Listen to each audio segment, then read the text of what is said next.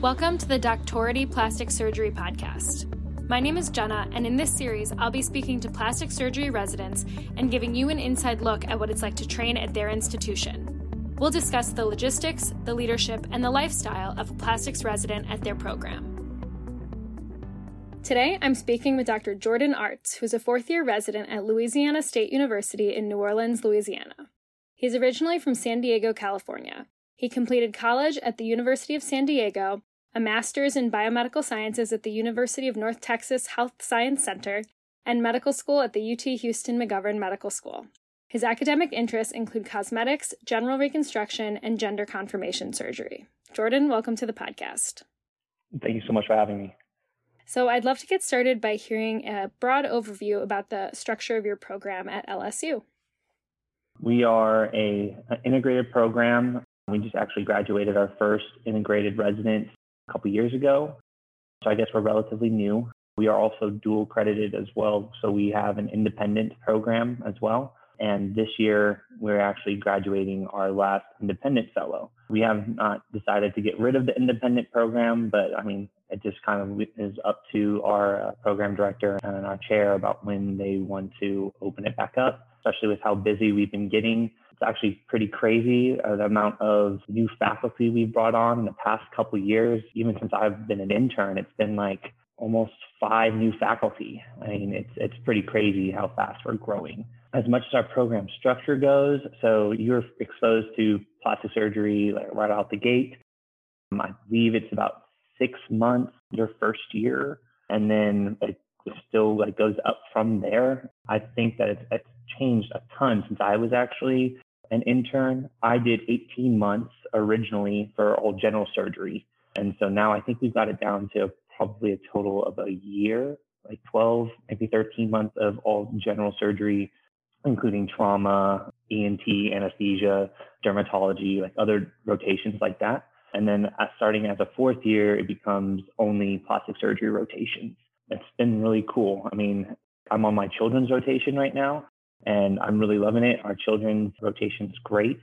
And now they're actually starting off as interns on your children's rotation originally we only had three months on our uh, children's rotations and now we're getting six so i think that's a lot easier to make your numbers and such i know people in the past it, it was a little hard and they would have to go back on like their free time to make the numbers but now it's a breeze with those extra three months especially as an intern and also it, it's kind of nice coming in as an intern on that rotation because you have we partner with Tulane as well, who does the children's rotation for the first six months of the year, the academic year.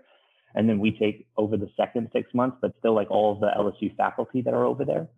And so while the Tulane fellows in plastic surgery are their first six months, that's when our interns will be with them. So it's kind of a nice little guided, gradual introduction into plastic surgery, which is kind of nice.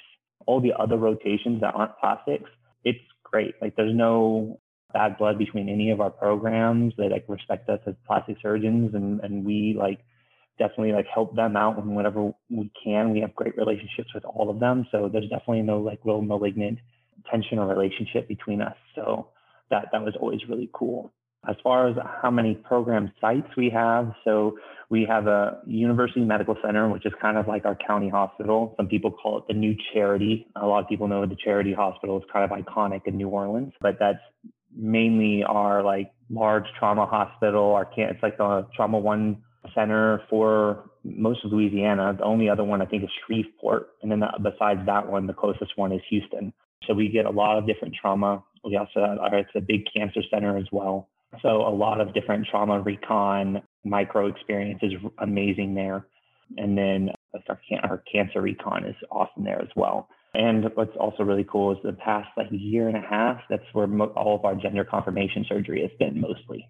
So that's been great doing a lot of bottom surgery there. And then we also have the VA, which I think it's pretty new. It's, we've been there for about two years now. It's still up and coming.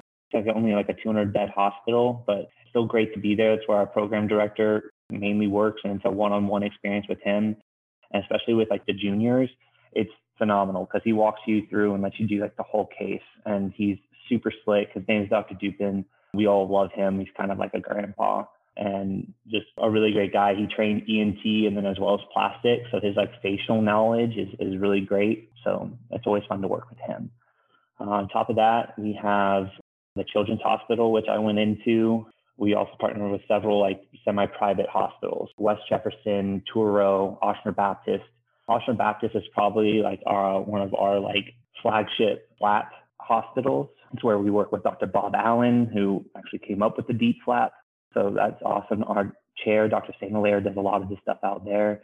Those two are just monsters in the OR. Like I've never seen people that can operate like them. They just go insane. Like it, it, it's crazy to watch and just see how efficient they are. And we really learn a lot from them, and, and I really enjoy working with them.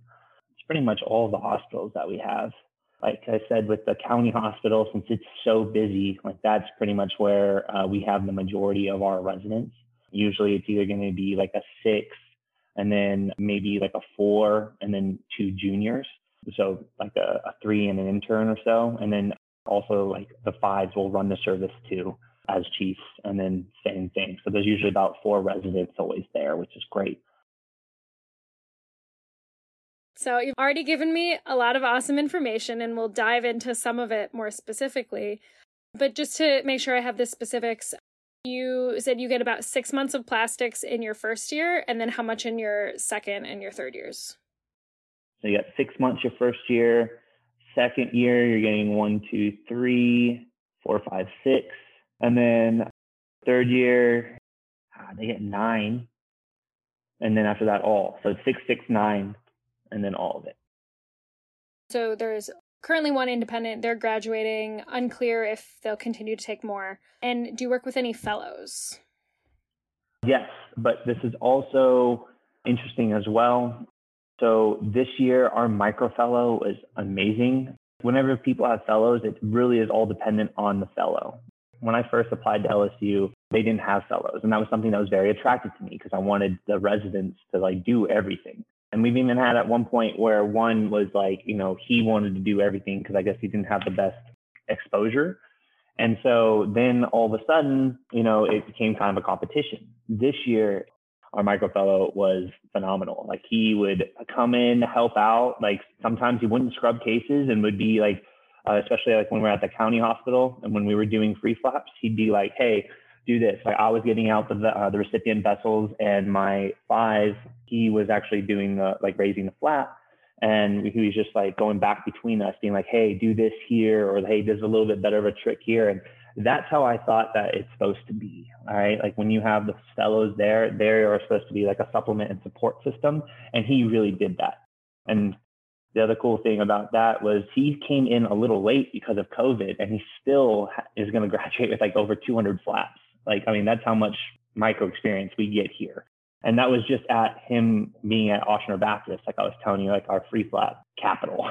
All right. And so most of like the stuff that's being done or all the micro recon that's being done at our county hospital is actually being done by the residents. So that was awesome.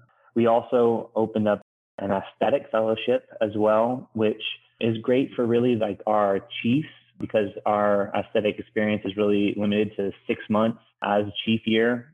However, I will say that we do spend three months up in Baton Rouge as our fourth year, and it was like my favorite experience the reason why I love that rotation so much was because of the fact that you're working with about 10 different private plastic surgeons up in the area, and you really can tailor your wants. Like that's the best part is like if you wanted to go do cosmetic cases that day, you could go do that. Or if you wanted to do some recon, you can do that as well. So we work at Our Lady of the Lake and there's any like big cases that are there, like that's our first responsibility. And that's what we usually go to. But then like after we're done with that then we have free reign. And so like I had a great cosmetic exposure up there with a bunch of different plastic surgeons, which I love because I want to see how other people do different things rather than just learning in my program.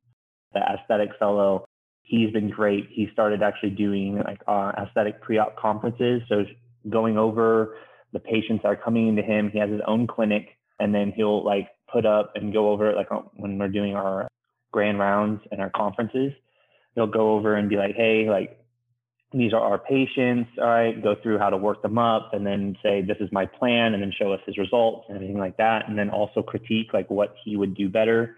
And so that's been great. And so he's been also a great resource, especially helping out with the Chiefs as well. And even just from us just learning, that's been fun and great too. I think they're talking about doing a hand fellowship because we take probably the most hand call out of like us and ortho, but we can get into that in a minute too. So we have two fellowships since you brought it up, can you tell me more about call? At what level you start taking it, if there's buddy call, etc. I don't think interns take call. I think they have their day shift and they take the first calls coming in for the day. All right. So, you know, from six to six, like when they're on, they're taking the first call. All right. So I just, I consider that like a day shift. They don't take call at night. For me, call is mostly taken at night. Second year, you start that, and it's very graduated. How call works for us is that every even day, we're just on plastics call. Then every odd day, I call it the triple threat. We're on hand trauma, face trauma, and plastics. And then on top of that, we're on micro call 24 7. So at any point, even if on an even day, when we're not on call for hand trauma, but if like a replant comes in possibility, that'll still be us. Ortho doesn't do any of that. So we share call with Tulane Ortho and LSU Ortho. They take it off like month by month, but still for us, it doesn't change because it's every odd day that we're on call. And then we share face trauma with OMFS. ENT doesn't do anything down here. Our ENT program is great, but the LSU ENT is based out in Baton Rouge, not down here. So this is phenomenal for us because we do all of our own head and neck recon. And even the LSU ENT that works at the county hospital, they'll do the resection and then they'll refer to us to do their reconstruction. So we work really well with them. So all the fibulas, all the stuff that's uh, being done like that, that's that's usually us, which is great. Now, as far as graduated call for the juniors, so they always have a backup and they're usually only on call for University Medical Center. So that's about from seven to seven. It's for when we're on call for trauma they'll go in, they'll see the patient, they'll always call, and if they need help, they'll call in our, their backup to go in, which is usually an upper or uh, four, five, or six. And then basically, if they need help, then great, we go in and help them. And if not, and they can handle it, then that's awesome as well. Usually, that it's always a pretty busy call. On it's either going to be hand trauma or facial trauma. Very seldom do you just not get called in. We do have call rooms there, and they're actually great. They, they just gave us new beds, which I'm like super stoked about because it's like sleeping in a closet on a nice bed. So like there's no light. However, sometimes that can mess with you. So it is home call. It is home call. You know, the only in-house call that we have is for trauma when we're rotating with trauma. How often do you generally find yourself on call when you're on plastic service? And also, is there any kind of support the next day or kind of leeway the next day if you don't get like a true post call day? So juniors usually work two weekends a month. Usually the upper levels have one weekend a month.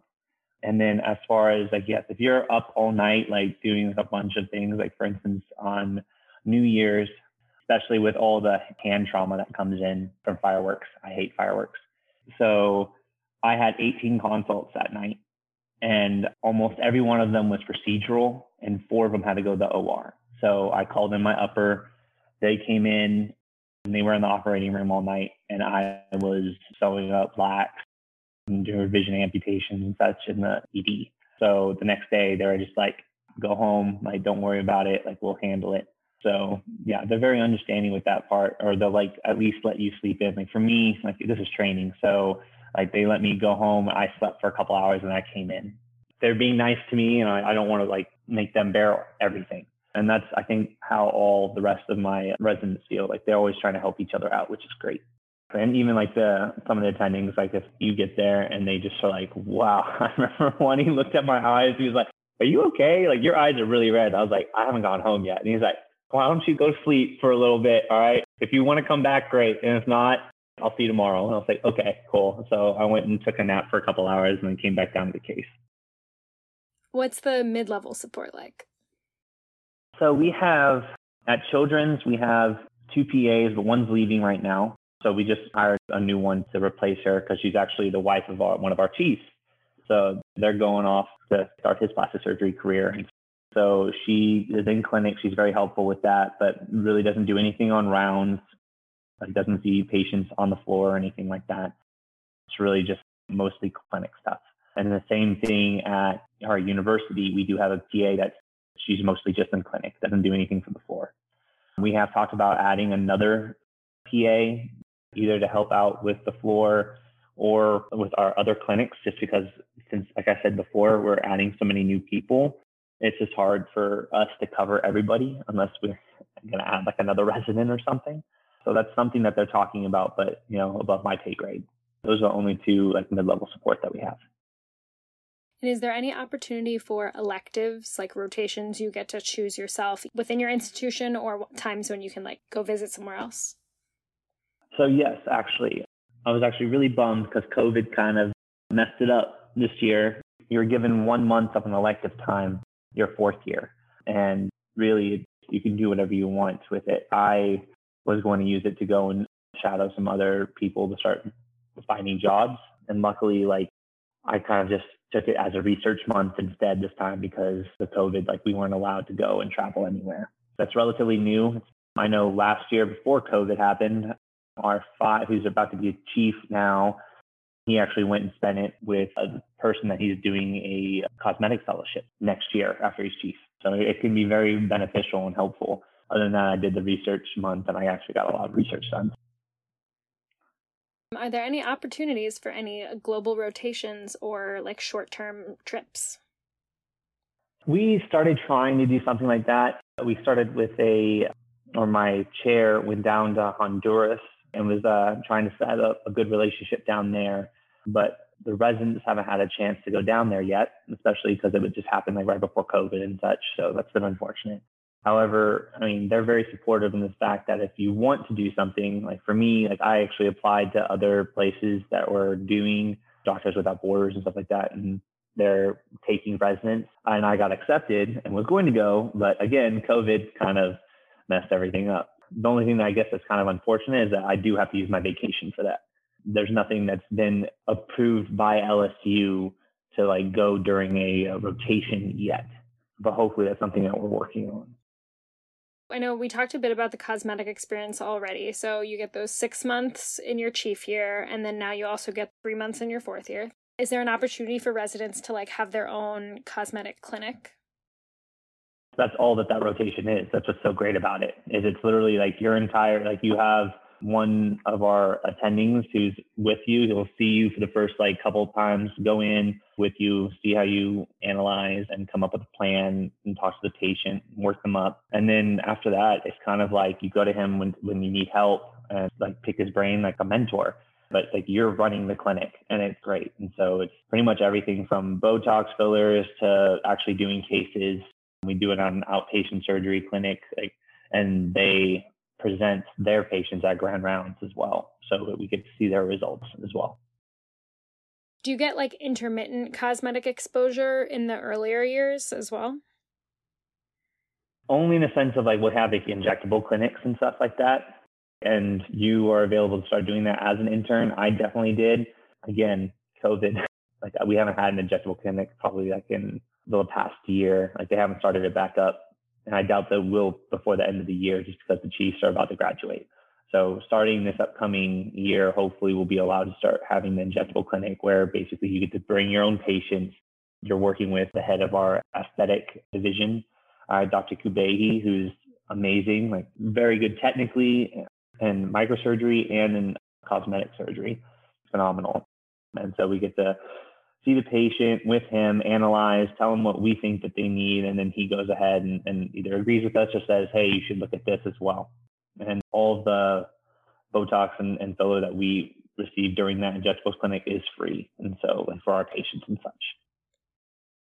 You mentioned it briefly, but can you tell me more about the experience with gender affirmation surgery? We actually just do everything except for doing a phalloplasty. We have not done a phalloplasty yet at our hospital. We have a couple that are planned and that we, we want to, but just hasn't got around to actually coming to fruition yet. But I mean, we do a bottom surgery like about one a month at our county hospital. We do a ton of top surgeries, either doing mastectomies or uh, doing augmentations. And then also do a lot of uh, facial feminization, which is something that I'm really interested in. And we do those at uh, our county hospital as well as West Jefferson, which is like one of the semi-private hospitals we work with, and then also our children's hospital. Like we, uh, in some cases, because this starts at like 18, we have a great team that we work with, all right, with pediatrics and uh, endocrinologists and everything like that. So it's not just us that are seeing them. So it's a, it's a good support system as well. And how does your program manage resident autonomy? One way we could go through it is like, what would the different PGY levels be doing in a case like a DIEP? So, really, it's all about our attending's preference. If you uh, show that you are like efficient in the OR, that like, and they, they trust you and that you've been like working with them, they'll let you do more and more. I remember one of my first times working with Dr. Allen. I mean, he's just he's just such a giant that like basically was like, yeah, I can get you out of really anything. So he actually, as I was an intern, he let me harvest the chest vessels uh, for a DIEP. He walked me through it. All right, and so that was that was really great. In a DIEP, so basically, if you're going to be like a one or two, you're definitely going to be helping. You're going to be learning. You want to know the anatomy and everything like that. They're going to be like I don't want to say pimping you, but basically just trying to get your knowledge and make sure you're you're doing everything correctly and safely. So usually you're going to be the one that's closing the fascia or something like that once they raise flat. The fives and sixes are usually the ones that are going to be at our county hospital, are usually going to be the ones raising the DIEP.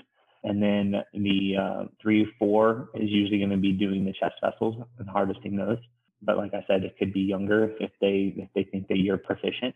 And it's the same thing for even if we're doing like head and neck recon and doing a fibula. Like usually it's going to be like the five or six harvesting the fibula, and then probably more like the four getting out any facial vessels or something like that. What's the research experience like, both in terms of expectations and support that's available? Actually, this year it's been really great because we finally have like a research fellow, which has really helped us not only in our production, but also just in our organization. I mean, we have a micro conference every month to go over like the projects that are being done, any new projects that need to be done with not only residents, but also med students that are looking for projects. So it's always great to figure out and to know how we are progressing.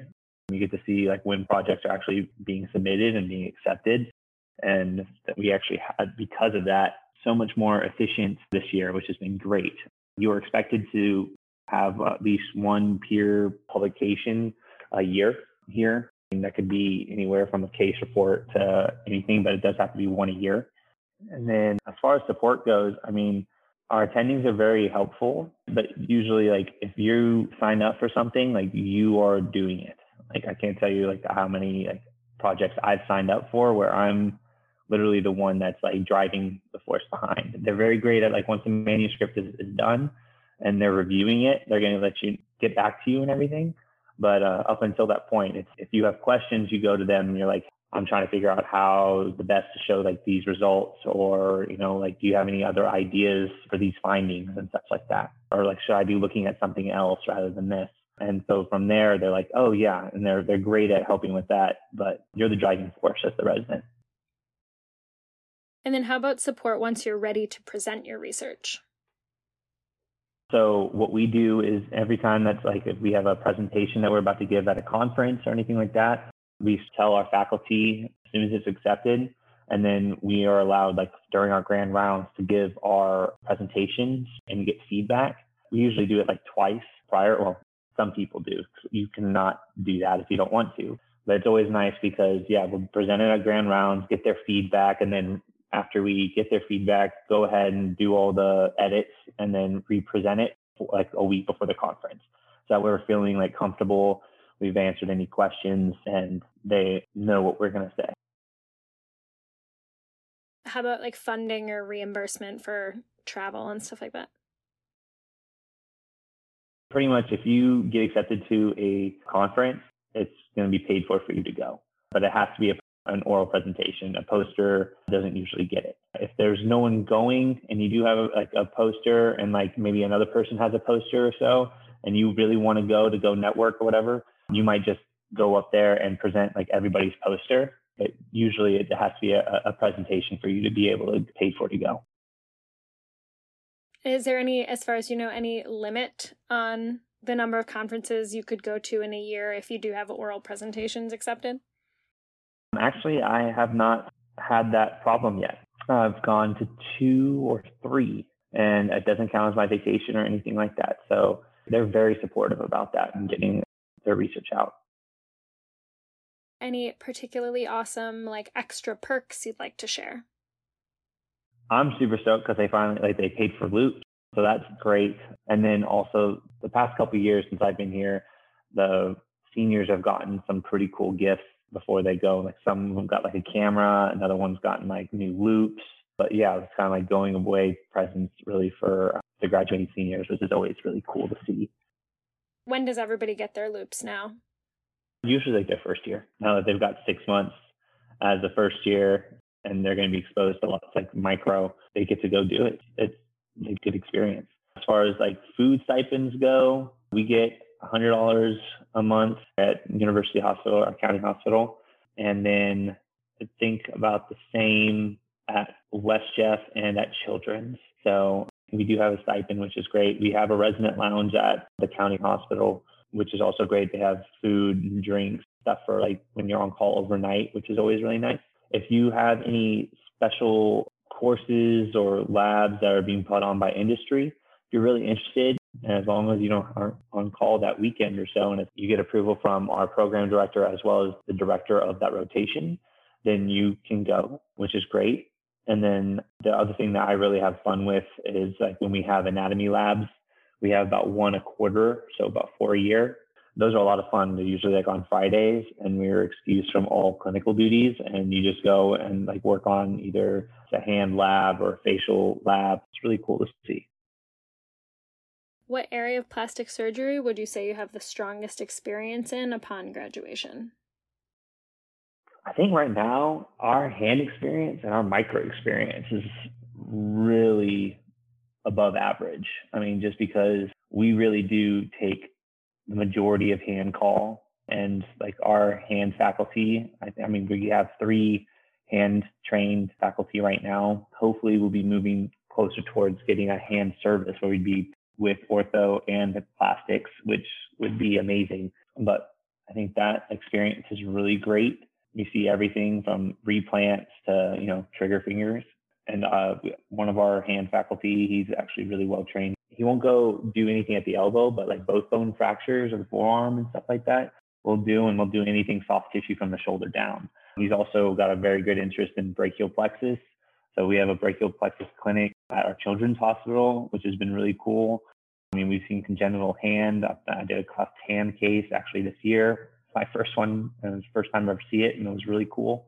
And then like our micro experience is really good as well, just because of just how much is down here. For our breast reconstruction, it's like 75% of the world does implant-based reconstruction. Here down in New Orleans in the South, it's like flipped on its head. Like people come in asking for autologous reconstruction. So we're doing like 80% of flaps for reconstruction. It's a lot. And how would you improve your program? So some things that I would improve, I really would like to have are either a international experience or like a mission trip that could be available to residents every year. And I wouldn't even mind spending like one of my vacation weeks to go do it as long as it was just available and consistent that I could do it every year. I think that would be a huge addition we're very busy and it would be nice to either open up the independent program like this with one resident like consistently or to have another mid-level but i personally would like another resident just because some cases do go uncovered um, with how busy it can get yeah I, I think those are really the, the only big things that i would do to change the program and so i think you touched on your PD briefly before, but I'd love to hear more about your PD and your chief slash chair. We'll start with my program director first. His name's Dr. Charles L. Dupin. He is awesome. He is someone that really cares about the residents. If you have any problems, you go up to him and he will, I think he kind of even takes it personally. Like he wants to see change. Like if you are unhappy, he'll do whatever it takes to like get you or the program better. And sometimes it's just like he'll even take a too much of a role, and we're like, "Yo, all right, you gotta pump the brakes, sir. Like you're you're you're really getting into this. Like we only wanted this to change a little bit, and you're like going full force." But he really does like care, and I think that's really nice to have in a program director. If he can do something, he will do something for you, whether it's making calls for fellowships. I know he did that for several of our people, and I think that's what any good program director would do, or even for helping you get a job. So he's great. He's ENT trained as well as plastic surgery trained. So his knowledge of like facial anatomy and just all the super slick flaps or like local tissue rearrangements that you can do on the face, it's always so fun to like work with him on that because he'll just pull something out and be like, "Oh yeah, you haven't heard of this?" And I'm like, "No, but thank you." And then he'll be like, "Okay, well you need to read these three papers on this." And I'm like, "Okay, yes, sir, I will." So yeah, that's Dr. Dupin. He's awesome. Our chief, Dr. Hugo St. Hilaire, the only way I can really just describe him is probably a force of nature. Like that guy can operate. I've never seen somebody do as much as he can do. He great microsurgeon. He's actually OMFS trained plastics trained and craniofacial trained. And now he just is crazy good at micro. Anytime we need help at our county hospital and he's like on call, he'll come in and when it takes, you know, just because of how slow the OR goes on turnover days or whatever, and we have five cases to get through and he will just whip through them. And it's it's so much fun to operate with him. You learn so much every time and you really learn how to be efficient in the OR because that's just how he can move so fast and he's also someone that's not only great to learn from, but also like good to talk to in the sense of if you need advice or anything like that. So it's always really nice to have. And you always know that he has your back. But like his goal for the program is to grow it big. So he's always like, okay, if you ever have a question of whether you should take it on our service, the question's always yes, take it. But that's just who he is. I think he's going to make it into a powerhouse. I think it's very underrated, but with him at uh, leading it, it's going to be great or even greater. Dr. Bob Allen, I mean, he created the DIEP flap, and Dr. Dupin actually was a part of that as well.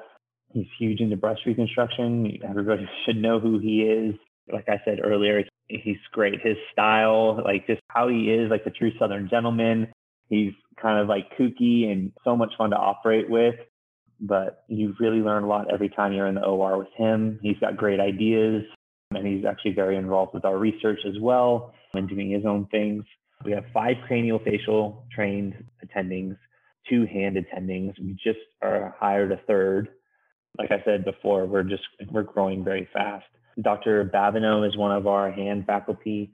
She's always awesome. Lets us do everything. She's like the sweetest person in the world. Dr. Tuggle is our other hand faculty right now. Our last hand faculty that we just hired hasn't started yet. They'll start next year, I think around August or October. She's very interested in congenital hand. Dr. Tuggle, he came from Curtis with his hand fellowship. He's the one that does, likes doing brachial plexus. I mean, really, like anything that's super complicated, that's like what he thrives off of and lives off of. He's a great teacher, so that's always great. Dr. Stalder is the head of our university rotation, and he's a phenomenal surgeon, great to, to work with. He's started up the lymphedema program, like really giving us experience to like the super microsurgery. So he's great. Dr. Womack is also one of our like microsurgeons that graduated from here as well. And he's one of like the best people to be in the operating room with, not only because of like his personality, but he likes to teach and he's just he's just a fun person. So, what kind of role do residents usually play in department decision making? It depends on what it is. In regards to like our academics, our conferences, and like what we want to learn, they're very responsive and accommodating like a couple years ago when we said like, hey, like I think that uh, the residents are giving some talks at conferences that like you know we haven't really like had that much exposure with. Like I remember like I was supposed to give a talk on a facelift, and I'm like. I've only ever seen one. So like I don't know what like I can tell you about the anatomy and stuff, but I'd, I'd rather hear the attendings give their approach, like any pearls, pitfalls. And so they took that to heart. And a lot of like topics that were like that. Um, now some of them are will be presented by just the attendings, and then some of them are like, hey, you know, like the residents are responsible for doing the very beginning portion, talking about anatomy or relevant anatomy, technique, anything like that. And then all of a sudden the attending will come on afterwards and be like, hey, here are some of the results that I had. Here are some things that you should watch out for and stuff like that. And so that's been great. As far as choosing new residents and such during interviews, the fives, they usually are talking with the applicants I think that it should be a little bit younger personally. I think that should be like the fives and fours should be in there because the Chiefs are too old. They're about to graduate. They're not going to see these people. They're not going to work with them. So I think it should be either like the fives, the fours, and the threes should be interviewing them as well. And they hear what we have to say. Like we get to have input, but usually it's and it's going to come down to like how they feel. So and they'll select who actually it is. So, how would you say your program helps you develop into a culturally competent resident or promotes diversity and inclusion? I think here in New Orleans, we see a, we have a very diverse uh, patient population, especially when we're working at a university medical center. We have a lot of people coming from all over the place that are low socioeconomic status. 60% of the population here in New Orleans is Black I think we have a great uh, relationship there, and we just try and give them the best care that we can, especially at that place as well. We work with the transgender population. Like we really do have like a very unique demographic that I think anybody can identify with here in New Orleans, which is actually what makes New Orleans New Orleans and so great of a city to not only live in but to work in. And because of that, I think that we get a very diverse experience that will benefit us in the future. How would you describe like the resident culture and the vibe amongst the residents? We really have people all walks of life in our residency, which is great. And we all just like to hang out when we can. A couple of the chiefs, one of them has three kids. He's had three of them in residency. Another one, our independent fellow, she was a general surgeon for five years and came back. She's got three kids of her own. Her husband's a urologist. And then we have another one who just had his other, um, our other chief has a kid as well. They're very supportive. Like whenever we had a chance, especially before COVID, we were able to get together. We had this a resident wellness day, which I think is pretty cool, where basically I think it's like once every six weeks or so, we'll just get to be able to go and like have breakfast together and during our conference instead of like actually like having conference. It's just the residents get together and go hang out for like those three hours that are protected and then go back and have clinical duties or go back to the OR, whatever we have to do. So that was, I thought was always really cool.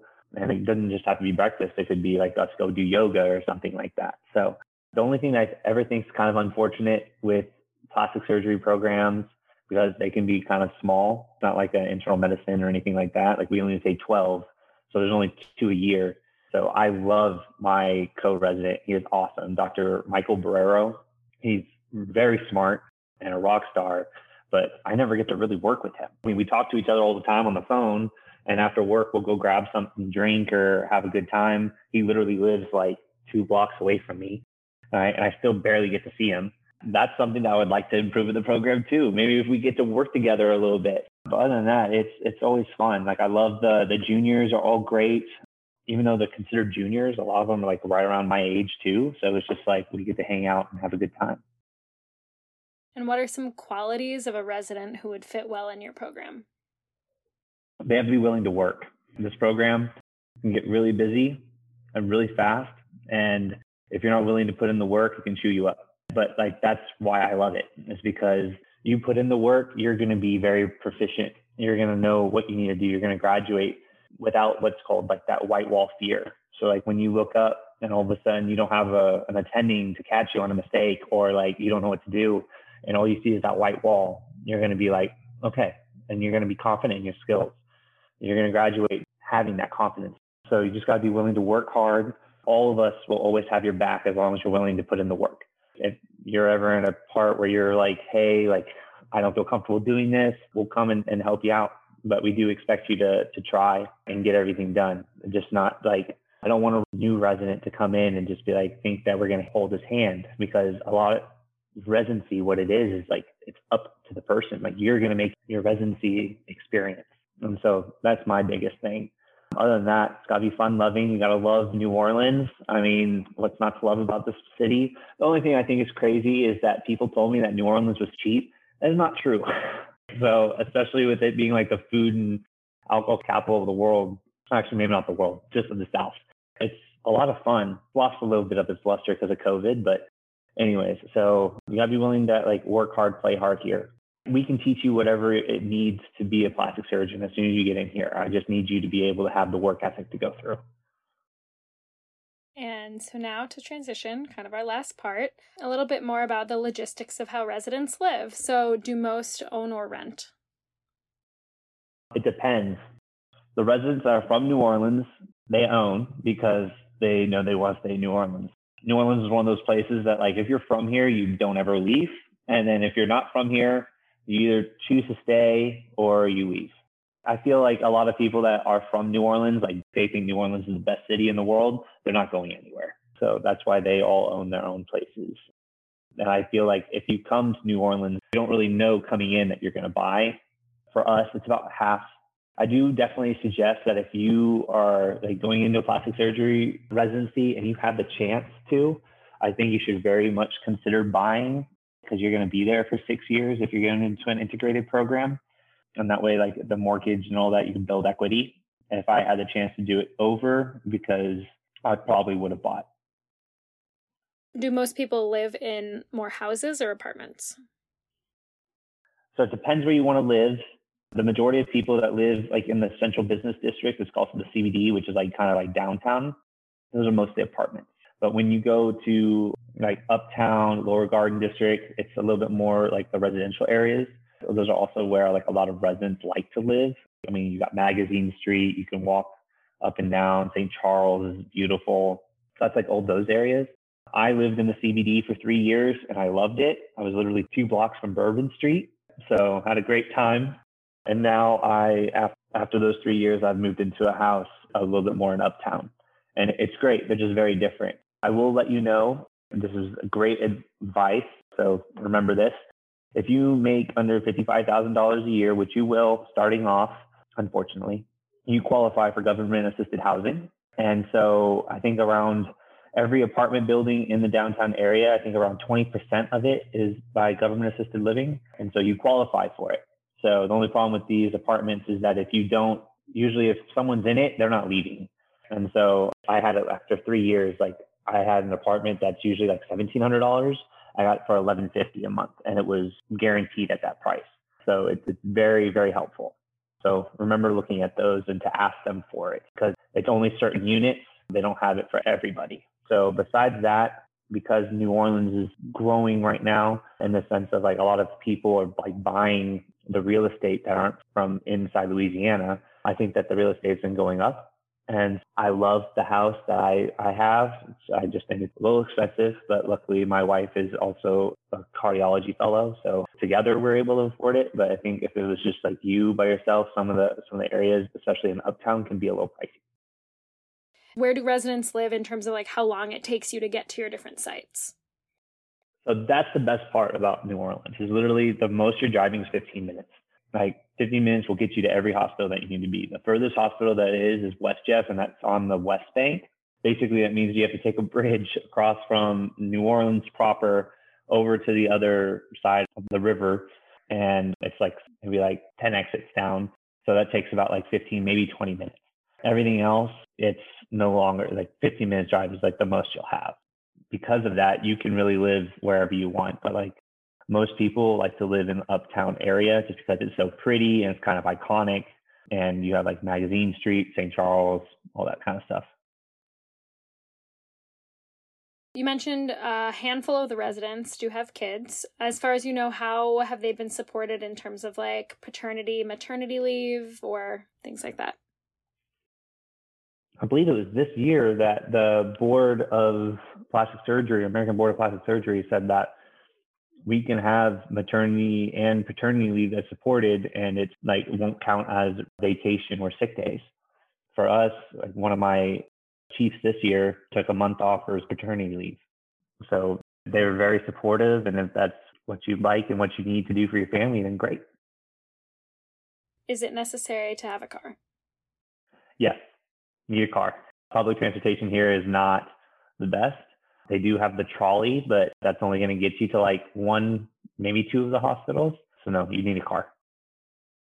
And what else do you like about living in New Orleans? It's really like what's not to like about living in New Orleans. I mean, the fact is, I came from Houston for med school. I don't like Houston, but fine. If you want to say Houston's great, okay. No offense to anybody from Houston. My wife's from Houston. Their food's amazing. Houston's food's great, but there's really no food that's like New Orleans food. The food in New Orleans is incredible. There's just so much to do around here that's free, especially like once COVID is over. But we have like 400 festivals a year, which is like unheard of. There's literally a festival for everything. Like there's a festival for fried green tomatoes. There's a fried chicken festival. There's a macaroni and cheese festival. There is a po' boy festival.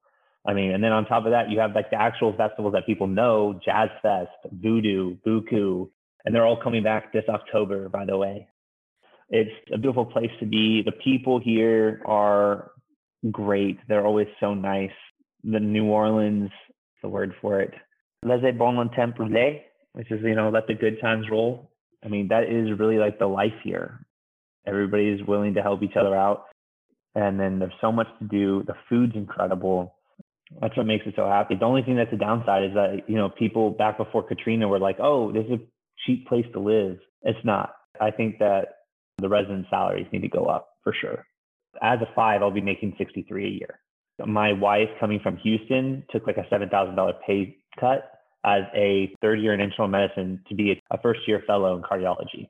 So I don't know how you have more PGY years and take a $7,000 pay cut, but coming to Louisiana terrible thing about New Orleans 10% sales tax because of the entertainment tax here. I can, I can name one more thing that I dislike the fact that we have high taxes and none of it stays in New Orleans. The roads here are terrible. None of them ever get fixed. All the money goes to everywhere else besides here. So that's pretty much everything I wanted to talk about today. Any final thoughts either on your program or on the process of choosing a residency? Okay, so advice for choosing a residency. I definitely think that you need to find a place that has a children's hospital, a VA, and a county hospital to see all the different types of populations to work with. I think they should definitely have a transgender component or a gender confirmation surgery experience because that is somewhere that I, I see plastics going. Any like piece of advice, either that you would give to someone like for an away or for an interview, or something to like ask residents about? I can tell you what don't ask. Don't ask residents about like how tough call is. Don't ever make it look like you are afraid to work hard because that leaves a bad taste in like every resident's mouth. You're like, really? Like you're coming to residency, you're going to work hard. It doesn't matter where you are. You should be. This is your training and you should take it that way. Don't ever make yourself look like you're not willing to work hard. Do the research. It's going to help you because going to the conferences isn't about always presenting your research. It's about networking. So go there, take advantage, meet people. Don't be like afraid to go and introduce yourself to someone. It's always a lot easier when you know like your attending or faculty are going to be there. Go up to your faculty and be like, "Hey, will you introduce me to some other people?" Especially if you're interested in going to some certain part of the world. For instance, if you want to live in Colorado, the Rocky Mountain Society, join it, go to their meeting. Start meeting people as soon as you can to start being like, "Hey, like I'm interested in living around here. I'm interested in joining a practice around here start that early. You don't want to be in your sixth year and all of a sudden be looking for a job and being like, okay, I don't know anybody over there in this area that I know I want to live in. So definitely do research, look for those VA, children's, and county hospital, and just know that like these are going to be some of like the hardest times of your life, but they're also going to be some of the most fun. And how could interested applicants find out more about your program? They can email me, they can go on our Instagram. I'm pretty much an open book. I might take a while to respond on Instagram. I apologize in advance. I'm the only one running it. And then they need my email, I'm more than happy to talk to them. I've actually had several med students already reach out to me on Instagram and through our Facebook. And I've talked to them about and answered some of their questions. They can always talk to our program coordinator. I know some people are starting to are allowing at least one away coming up this year. And we definitely like would love to have you. Well, thank you so much for speaking with me today, Jordan. It's been wonderful. Oh, thank you so much for having me. Thank you for listening to the Doctority Plastic Surgery Podcast. Never miss an episode by subscribing to our show via your favorite podcast service and following us on Instagram and Twitter. For more podcast episodes and residency information, check out our website, doctority.co. That's doctority.co. We love feedback from listeners, so please contact us through the website or through social media with your questions or suggestions. See you next time.